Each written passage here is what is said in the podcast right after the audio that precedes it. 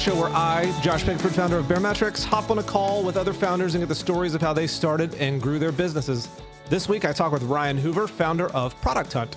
In this episode, we talk about growing up in Oregon, how video games shaped his future, the origins of Product Hunt, how Ryan was intentional about keeping Product Hunt a positive community, mistakes he's made along the way, and more.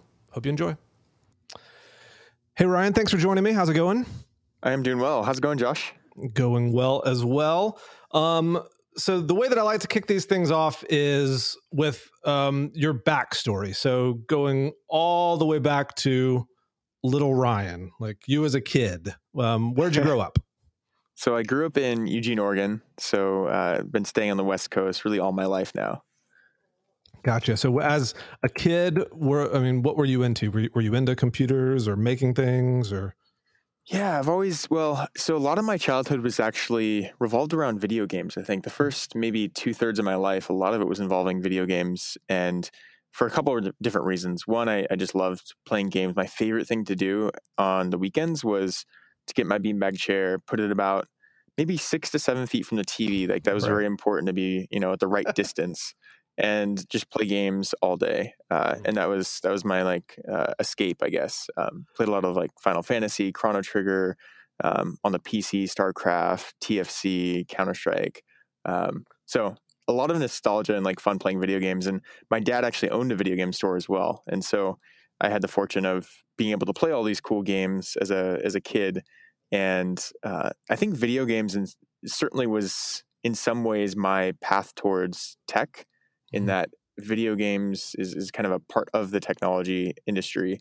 Um, and it was actually the first job that I got was was in the video game industry. So um, yeah, there's a lot of parallels, I guess, with video games in my childhood.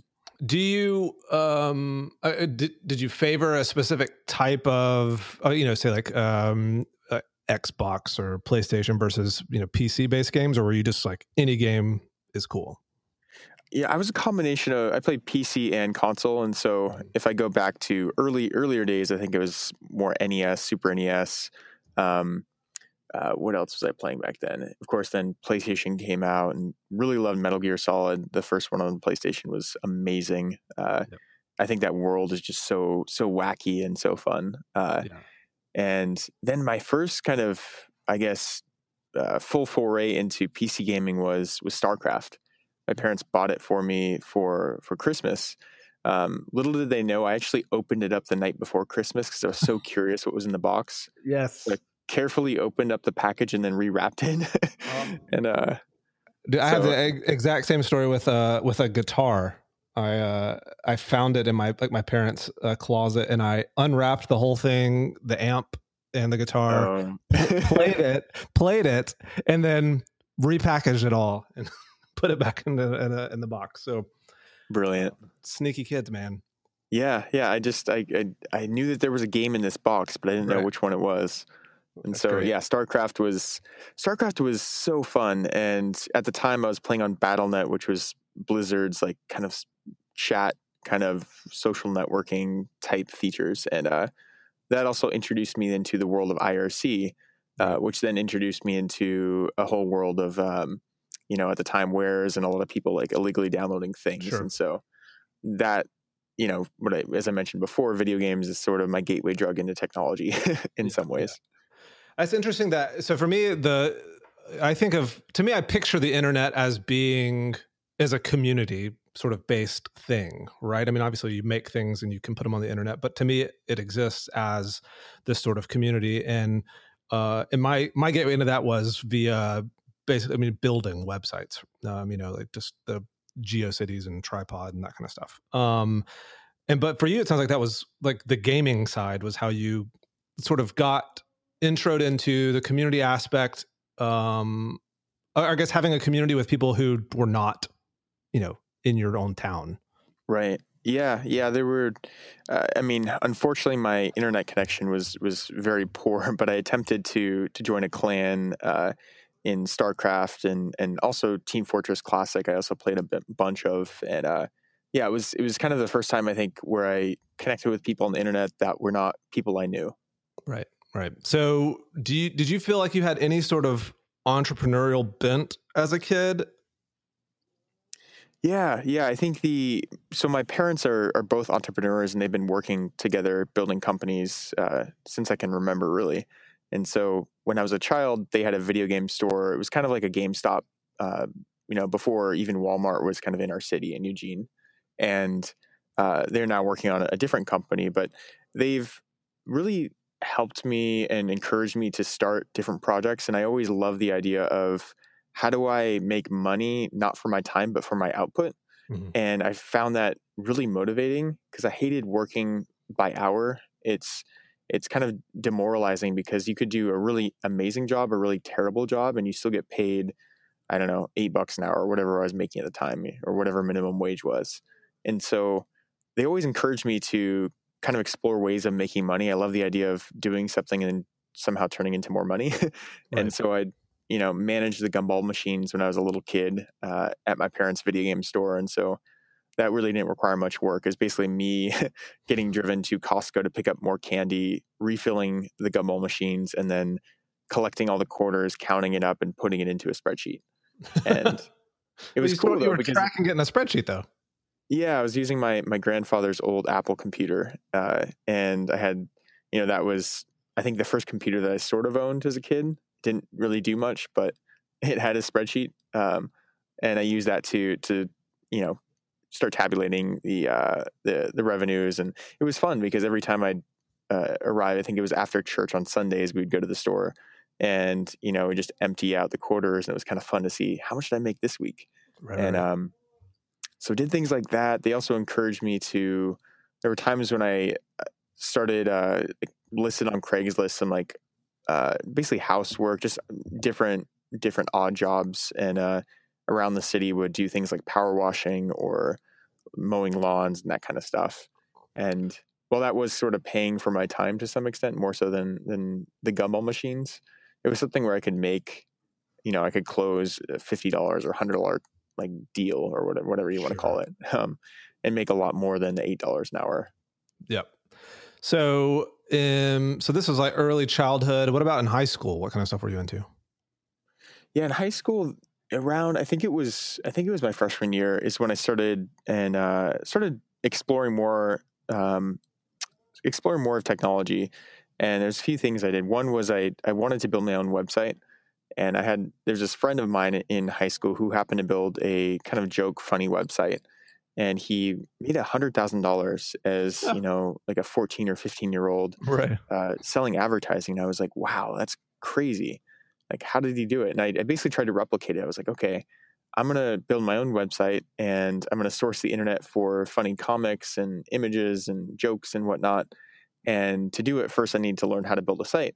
And so i got a book from the library or something and just hacked something together. It was really terrible but it was a really awesome learning experience because I learned how to build a website and even the simplest things like what how do you register a domain and like set that up and how do you find a host and uh, the site was terrible um, i think it's probably somewhere on the way back time machine but it's certainly offline now thank god uh, and i spent tons of time on it i spent i don't know dozens and dozens of hours learning and building the site and my goal was to make $100000 i unfortunately did not. I, I made seventy dollars, and it cost me about sixty dollars to host and, and get everything up and running. So it is That's my first profitable endeavor, but lofty goals, man. You weren't even like, man, if I could make a hundred bucks, that'd be cool. No, hundred thousand. Yeah, yeah, I know. I was like, oh well, if he did it, I could do it too. And this kind of goes back, I think, to maybe a broader theme around like inspiration. And um, I think the internet's a great place to get inspired and to see other people try things and, and succeed and it inspires other people after them to to try and do the same thing so i think yeah. super important to tell stories and and showcase different people of different backgrounds you know sure. doing cool stuff so so that's uh, around freshman year of high school did you did you keep trying to make websites that made money or after that sort of failure and you know a profit of $10 after all that um did, did you want to keep doing that yeah i i don't think i made any other maybe I dabbled with some other sites, but I didn't create any other websites because I was a little bit demoralized. Sure. but on the plus side, I learned a lot, and now I, I understand more about how websites are built and can can do that in the future. Um, I did do. There's one other thing going back to the video game theme. I also got into modding uh, Xboxes at the mm-hmm. time, and there was a you know you had to, to buy a chip at this time. This is the first Xbox. You'd buy a, a mod chip, which was sort of gray hat. It wasn't illegal, but it was certainly gray. Sure. And open up the Xbox and then solder this chip into the device. And I learned a lot about just how does this work, and also a lot of trial and error. I ended up actually breaking an Xbox uh, soldering, and that was expensive uh, lesson. I think you know at the time it was maybe a two hundred dollar, three hundred dollar console, and that was a lot of money for me back then. Sure. Uh, but I was doing a lot of that, and I modded some other people's Xboxes and made made some money just modding. Um, I don't know. I, I, guess it's okay to admit that right now, but uh, it's certainly gray gray area of of uh, business. Sure. Um, but again, it it I learned a lot, and and it was it was fun. It was fun fun to kind of pursue that that direction. So so as you're wrapping up high school, I mean, did you have any real idea what you wanted to do afterwards? Uh, you, you went to, to college in Oregon, right? Yeah, yeah, I did.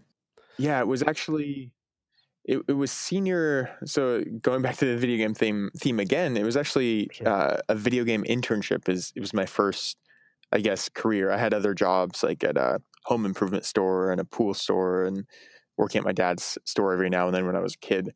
But my first sort of professional experience was in video games. And it was uh, an internship at a company called Instant Action, which at the time was one of the few, I would say, sort of startups in Eugene, Oregon, which is relatively small town of about 150,000 people. And that was an awesome experience. I joined as a marketing intern, and uh, after that, it was it was really senior year, senior year in college that I I took that internship, and then afterwards they hired me on as a marketer and then i moved in product management from there. So that was that was sort of my transition from i guess schooling to professional career and then i moved from eugene to portland and lived there for a year. Did I mean, did the video game stuff was it was it just sort of this natural evolution of like, hey, I grew up playing video games, I love video games, I'll keep doing video game stuff, um, or did you have other interests that you had hoped to pursue, or you know, it wasn't until then that I knew what I wanted to do. Actually, I I studied business and and also computer information technology, and at the same time, I didn't know what I wanted to do. I knew that I wanted to do something entrepreneurial, ideally. Um, I was attracted to something in technology, but it wasn't clear to me how how I would work in technology until until I saw this posting for an internship just spring up. And you know, if I didn't see that internship role, I don't know what I would have done. I I considered working for my my parents' company, which uh, now is not the video game store, but a different company in the waste management industry. And I look back and I I'm so glad I didn't do that for a number of reasons. Like one, working for your parents' company, I don't think is um, it's kind of a cop out. Now, it might be a great opportunity yeah. for a lot of people, but it's sort of a cop out. And also, it's an industry I don't care about. I don't care about waste management. It's not exciting to me. And so, sure. there's an alternative history where I, I would have pursued a career and a path that wouldn't excite me. And I was fortunate to get that internship now, which led me to what I am doing today ultimately. Right, right, right. So when when you finished college, got the internship was after college, correct? Internship was actually during college, oh. and then yeah, during it was right after I graduated that I was hired on full time. Got it. So, um, what's the timeline from that to Playhaven? Yeah. So, as I mentioned, I moved to Portland after college and worked there for a year at Instant Action, the same company I joined. And I was there for a year and almost exactly, actually. And it was clear that well, taking a step back, it was a great, awesome vision, and we were doing some cool things, awesome team. But it was very clear after a year and a half working there that we were we weren't going to we weren't doing well. we ultimately were doing too many things. It was it was like three businesses in one, and it's a classic startup problem where you just try to bite off more than you can chew. And there was a time when people started exiting the company, and it was kind of like a sinking ship, frankly, where every week someone would leave, uh, including some execs. And at that moment, I realized, you know, I I'm going to ride this out. I'm going to support and continue working hard, but I don't have much hope. And I ended up eventually connecting with a, a former exec at Instant Action, and his name is Andy Yang. And he ended up leaving and moving to San Francisco to join a company called Playhaven. And we actually just grabbed dinner with a group of people, and it was after that that he's like, "Hey, I'm I'm hiring a product manager." He kind of floated it out there, and I bit, and I'm like, "Oh, you are? Mm-hmm. Uh, I would love I love to work with you." And Playhaven, uh, you know, at the time we were building uh, tools for mobile game developers, and this was 2010. So to set the the sort of context, back then Facebook gaming was was huge. 2009, 2010, Facebook gaming was blowing up, and things like Zynga and, and games like Farmville were taking off. But there was also this transitioning happening where Facebook was changing a lot of their platform and, and how game companies could grow on the platform. And a lot of those people were shifting over to mobile. And mobile was also on the rise. The App Store was out there. And so we were operating purely in the mobile gaming category, working with um, at that time in the beginning indie game developers, but then later big companies like Glu Mobile, like public companies. And that was super exciting because it was again in gaming, but it was riding this wave and building these these things that we believe the world and game creators really really needed. Uh, did you enjoy the the um, product sort of management role? I did. I loved it. I still love it. It's there's certain aspects of the role that I maybe don't like as much, but the my favorite thing to do in my current job is is product in the sense that I like working with a team and coming up with ideas and testing ideas and creating new experiences and all of that's super fun.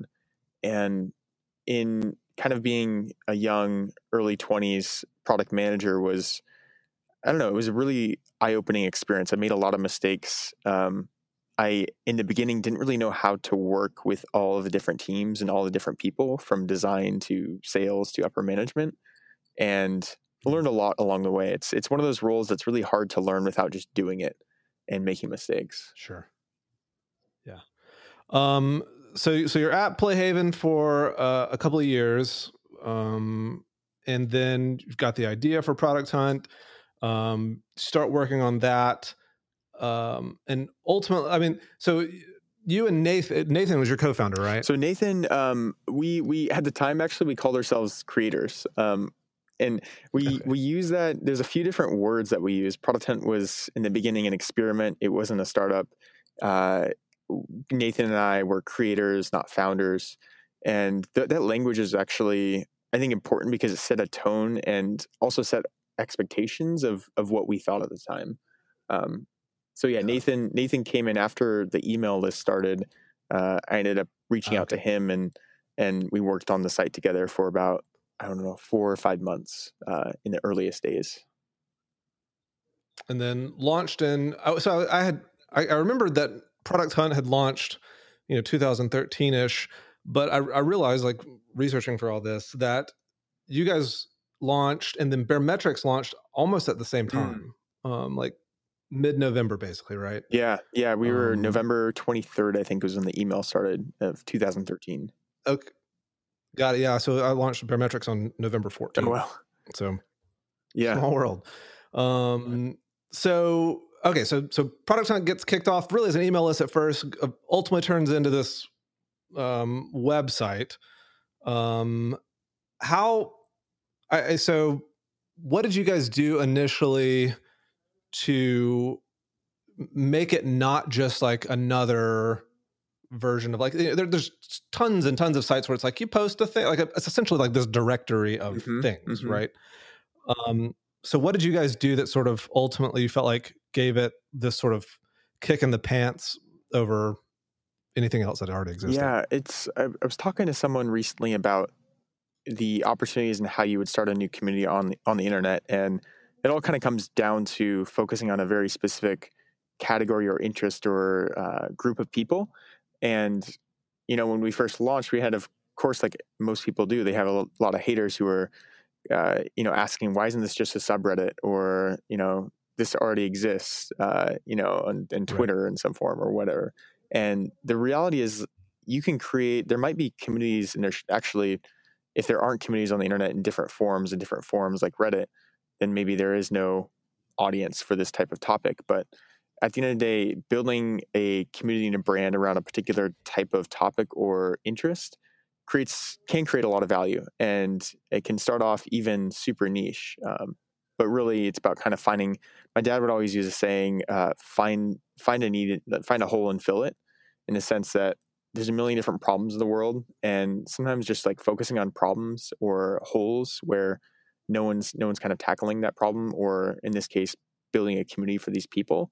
Um, that can be good inspiration for business ideas. And so, Product Hunt was really it's focused on technology, and it's was what we were trying to do is create a place where we could replicate a lot of the conversations that me and my friends would have about technology. A place where you can talk about and geek out about the products and technology and the apps and things like that. Um, and again, you kind of see that in different forms on different social networks, but there was no home for that. And that was our goal is to create a home for all of these these people and eventually the makers of those products. How how did you, you guys early on? I mean, I remember this pretty vividly early on that Product Hunt from the beginning has maintained this uh, like positive to me it's a, it's a it's a positive community whereas you think of something like hacker news or even like reddit can get like they just get really um i don't know they can get sort of dark and um and the, the overtone is always just sort of this like air of negativity yeah. like how did you avoid yeah. that it was a combination of two things one it's the product and the design of the product and then two a lot of just community management uh, type of efforts and so a couple examples going back to the first part product itself we we wanted to focus on real identities and we knew that especially as makers come on board a lot of them will feel incentivized or want to go in as their company name so if for mm-hmm. example mm-hmm. baremetrics launches its new thing if people are talking to baremetrics the brand on product hunt it feels more markety and less uh, less authentic and the reality is, people want to talk to Josh, the CEO of the company, not the brand. And so it was super important to us to focus on real identity and giving people an opportunity to connect directly with the creators of these things. And that, as a result, starts to reduce some of the risks with that you see on Hacker News or Reddit or other platforms where uh, pseudonyms or anonymous accounts can just introduce more risk when it comes to uh, trolls and and giving almost when you remove the face and some of the empathy, like when you don't see the face of the person, um, it can yeah. uh, it can yeah make the community less empathetic. Um, so there's things like that on the product side that, that were really important.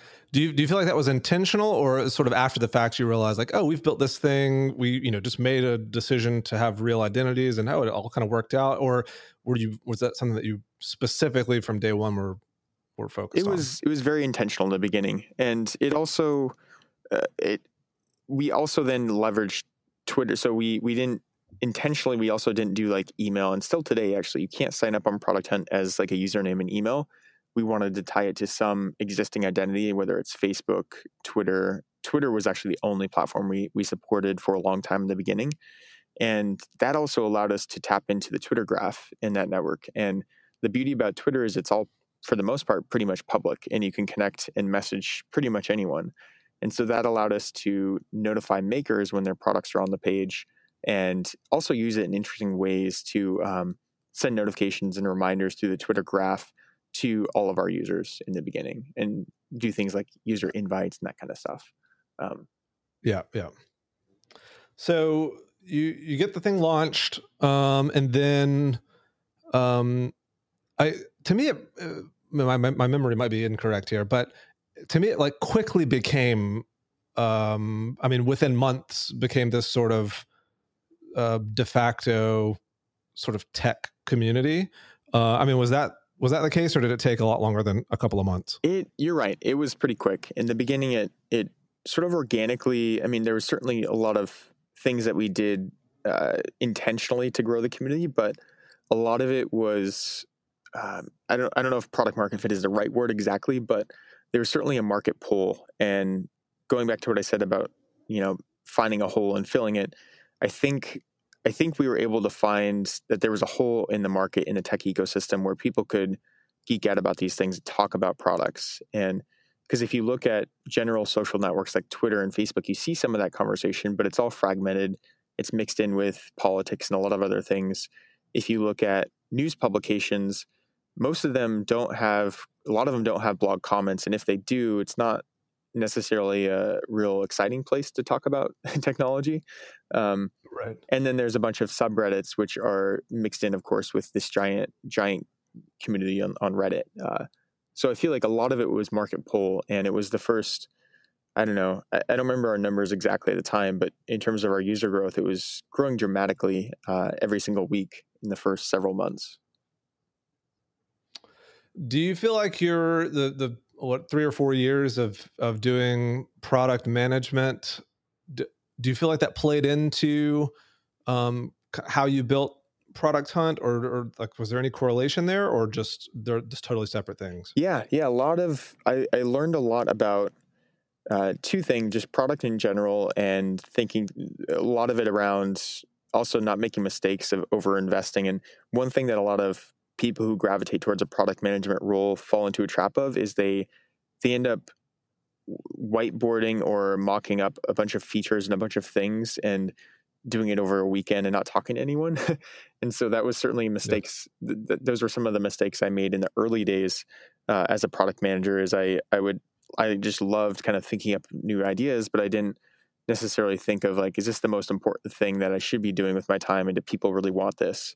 And so a lot of my early experience got me to realize the importance of customer development and um, observing user behavior and trying to build for it, and also creative ways to MVP different ideas.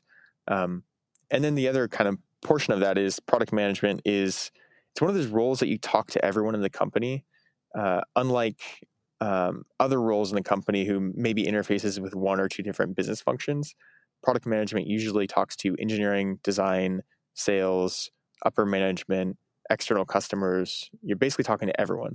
And that was super helpful to, uh, as sort of becoming a leader or or a CEO in the future, having that skill set is is helpful and uh, knowing how to interface with different people because the way that designers sometimes work and and are most effective can be very different than how engineers work, and certainly very different than salespeople work.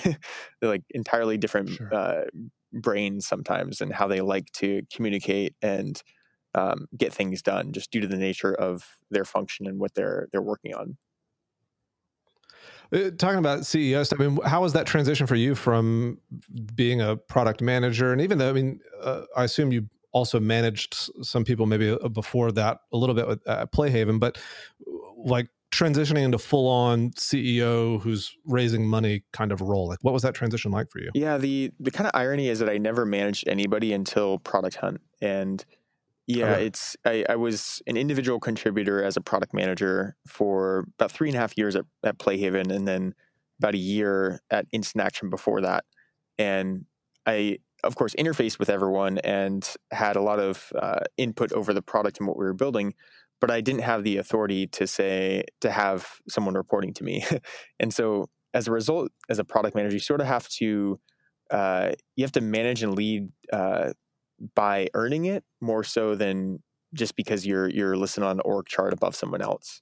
And that that was certainly something that that was new to me, I guess, when Product Hunt started, and and honestly, I had a lot of imposter syndrome around that. Like, who are who am I to tell people what to do and lead this company? And some of the people on the team also are more experienced than I am. Like Andreas is more experienced in the startup world and has built built companies and raised money in the past, and he joined joined the team. And so, uh, I guess a lot of a lot of the culture of Product Hunt is collaborative and uh, and flat in the sense of um, how we treat each other. I think I, I, I hope and and want to ensure that everyone feels like their their voice is heard, even if they're an 18 year old intern on the team um, versus myself. Right. I I mean, did so I, I, think talking to a lot of other founders, and I don't for myself, um, founders who start a company and who are very product focused. I mean, you know, you from a product management perspective. I started in design, and it's like everything feels like it can be solved with you know features and just making the product better. When a lot of times, what you need to focus on is the team and the people. And um, and I know for some some founders that can be a struggle to to not just try to solve everything with a product mm-hmm. change or addition or whatever. Was was that difficult for you? Um, I think my my background's in product management, but it's also sort of as, as on the side, it's also been community and marketing to some extent. In that, right. I also gravitate towards that, and a lot of a lot of the things we did to grow Product Hunt were uh, not product related. So in the the early days, um, one thing that was actually very effective was tech press, which for many companies it's a trap, and people fall into this this uh, into the the thirst for vanity metrics getting press. But for Product Hunt, it was effective because we were building a product for the tech community, and the people that were reading TechCrunch, for example, are exactly our our users. And so, a lot of what I focused on in the beginning was a combination of getting press for whether it's launches or uh, landing mentions where you know a reporter might find a product on product hunt and then link back to us and mention where they found it um, but then i also wrote uh, personally about some of our uh, just about products in general i used to, to blog quite a bit and i use that uh, effectively content marketing placed in publications like fastco and others to bring awareness about product hunt to this since it was brand new to a lot of people and ultimately drive traffic and then users to the site Got it. So, um, a few years after you started Product Hunt, uh, AngelList ultimately acquired it. Um, so that's been what a year and a half, almost two years now. Yeah, about a year and a half now. Um, yeah. So, I mean, how did that come about at all? Yeah. So it, it actually started in the very early days of Product Hunt. So after we were working on it as a side project for a while, eventually we decided to raise money and went through Y Combinator and we raised a seed round uh, going into Y Combinator. So this was early to mid 2014, and one of the investors in that round was Naval, and I had you know admired AngelList. In fact, I used to to browse AngelList looking for companies and products for fun because I'm a nerd, and uh, it was great to have him as a supporter and, and um, an actual investor. And so that was 2014, and so we'd stay in stayed in touch and kept up to date on Product Hunt's progress and everything. And then fast forward to uh, middle to end of 2016, we reconnected more and talked more about what I started learning more about what AngelList was doing and, and what their mission is. And we just saw a lot of alignment because we're we're very much building for the same type of audience. We're both uh, culturally aligned in a desire to help startups and companies grow, and the thing is, though, that AngelList is doing it in a very different way. And they're very much focused on how do we help companies get funding and how do we help companies recruit and build a team. And those are two things that we're not doing and don't plan to do on the product side, but we are focused very much on how do we help companies and people get users and get feedback. And so there's this nice, uh, for lack of a better word, like synergy, in in the sense that uh, you know we can combine forces and now support companies and startups um, in different ways, and then over time expand upon that together. There's there's actually some things that that I'm excited to explore uh, more on the AngelList side that we're not ready to announce, but um, ultimately, like our guiding vision is how do we help startups, and if we can help more startups be successful, we believe that's ultimately good for the world because startups and companies are are are people that solve really important problems in the world. Sure. Well, what how how did how have you stayed focused on the type the types of things that get posted to product hunt i mean like so obviously you know you think of it product hunt is a is a community for tech um but you guys have dabbled in other things like like there was a podcast section for a little while mm-hmm. and um and eh, i how how have you guys just like not you know been distracted or, or, or said like hey let's expand to every category ever yeah yeah so we we definitely made a lot of mistakes and one of the mistakes was we attempted to expand horizontally way too quick and part of part of what we went through was we started off with product hunt which organically and naturally became a place for technology and the the realization and the vision is that there are other categories of products where that exhibit some similar challenges when it comes to makers the creators of these things have the hardest time getting distribution getting feedback building community and that exists across many different categories including podcasts including games, including books. And on the other side, consumers are also excited to not only discover the newest and the best of these types of categories and things, but there's also communities that exist that want to uh, have a dialogue and discuss and, interact around these different topics. And so we we started off as gaming actually being the first category that we sort of expanded into. And this goes back to my my days in gaming and and working in the industry. I I knew very clearly distribution is so hard, and uh, especially as like an independent indie game creator, how do you get your first thousand players, and how do you even get some feedback for your game?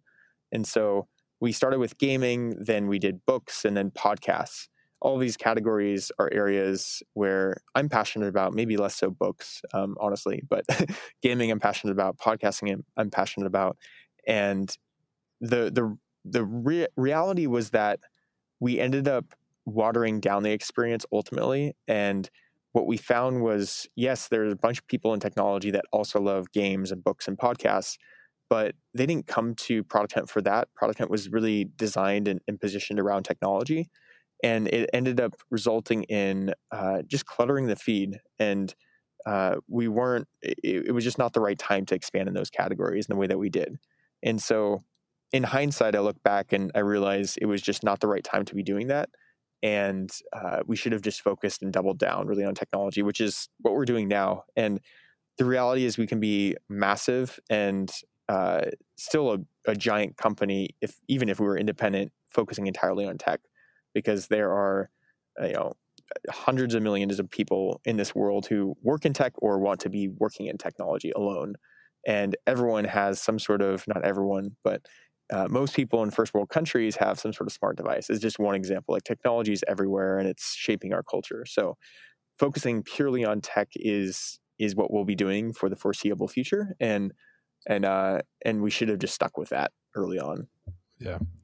So what's uh, what's the next year look like for for you and for Product Hunt? I mean, I know recently you guys launched, um, but well, uh, SIP and Ship.